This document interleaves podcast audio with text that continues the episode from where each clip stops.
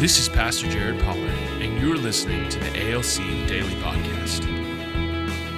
At Abundant Life Church, we believe that every person needs community that leads to encounters that causes growth. Join us as we dive into Scripture, share testimonies, and learn to become the hands and feet of Jesus in our everyday lives. Thank you so much for joining us on the ALC Daily Podcast. My name is Pastor Jared Pollard. And it's Pastor Benjamin Davis. This week, we're going to be talking about Jesus' revolution, how revival brings hope to people who need God's help. And we want to have an ALC recommends the movie Jesus Revolution. That's really Uh, good.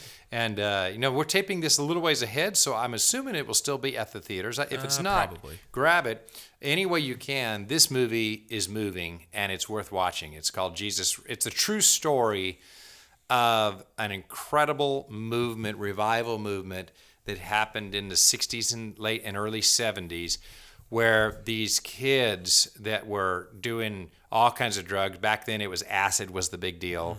Um, were getting saved in droves, and the church, quite frankly, didn't know what to do with these kids. And so uh, it tells the story of one church that embraced these kids and what it and, and how it be- became a nationwide movement. So the movie's Jesus Revolution, and we recommend it for everyone. Have you ever been in a uh, a genuine what you would call a genuine revival? Not revival services, but a genuine revival where things are moving outside of your control. Uh, no. Okay, I was one in um, I, in at Southwest Baptist University in 1985. I stepped into one. I was an 18 year old, and I stepped into one. And um, of course, as an 18 year old, you're in shock and awe and wonder. You're just looking around saying, What is all this? Yeah. Um, and it's an extraordinary thing. Revival is an extraordinary thing. Um, but there are secrets to revival about who experiences it, who doesn't experience it, who it passes by, and and how to relate to it. Um, And the Beatitudes really tell us the secrets. And in Matthew chapter 5, verse 3, blessed are the poor in spirit, for theirs is the kingdom of heaven. There's the first secret to revival and sustaining a revival. Um, and so, uh, you know, the question is why is it that the poor in spirit are the Mm-hmm. ones that experience revival and others that are not poor in spirit don't experience revival Mm-hmm. when revival happens? Oh, which maybe we should start with what, what does it mean to be poor in spirit? Yeah. Oh, well, I think about who he was talking to, and he was offending one group and encouraging another. Jesus brought revival and he was making one group madder than hornets. yeah. And another group, they were just overjoyed. Yeah. Right? yeah. And so I think um, you have to be willing. You know, we use these phrases all the time, but the, you know, Lord, break my heart for what breaks yours. Yeah. And, you know, God isn't experiencing bad things. Right. I mean, God is God. He's in control, but He has compassion on those that are. Yeah. And so, if you're in a position where maybe you're not experiencing a lot of hardship, the Lord wants to break your heart for people that are Yeah. uh, and to give you that level of compassion. And so it's not that your life has to be the worst thing that's ever happened or, Mm-hmm. yeah. or anything like Right. You know, it's not like you have to become Job Yeah. um, to get to this position, although the Lord might require some of that in your Yeah. life. Right. Mm-hmm. Um, does require that in most people's lives. Yeah. But to be able to get to that lowly point, you know, to that word again that Mm-hmm. we used with meekness, but that lowly point of, um, you know, I, in my weakness, he is made strong Yeah. and to just l- stay in that position. Yeah. Hmm. Um, that's where I think that's that's where you you align yourself with the real purpose and mission of the kingdom of God. Yeah. So a lot of the reason why revival passes by those who are not poor in spirit is that the stable are afraid of the storm They've because the storm is going to ruin their stuff. done, and they've spent their whole life getting away from the storm. That's exactly and shielding from the storm, right? Yeah. But the poor in spirit want the fresh wind of the spirit. Yeah. They're like, y- you know, I don't have that much to lose. Yeah. Mm-hmm. So they embrace the craziness. and true revival can be outside of our control. So the, the those that the stable are like this represents a loss of control, and that is what the Jesus Revolution movie shows. Yeah. is a little church. The kids were getting saved. The church was not leading the salvations.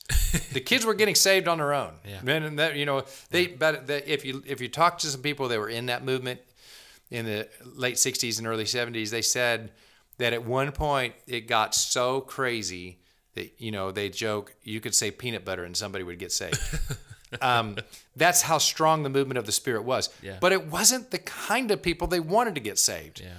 it was the hippies they barefoot smelled bad Yeah. and di- weren't taking a bath living in communal living and the, the church people are like you know those people so so when they so so you got all these people that are getting saved Yeah. and the church was like "Ugh, you know, these people are going to ruin our church and they do Yeah. but maybe in a good way Yeah. because um, they're they're bringing in a freshness of i'm choosing jesus over drugs yeah, you know i mean and that's that's you know so but the church already have all their needs met and so their stability right and there's there's the rub that's that's the rub Well, I mean, the, it brings the question of what is your stability, your church tradition, or the Lord? Um, I think uh, I was talking with somebody the other day, and we were talking about some theological points. Um, and I won't delve into what we were discussing, but there's a name for a certain s- theological point. Like, well, if you adhere to that too much, eventually you become that before you become a Christian.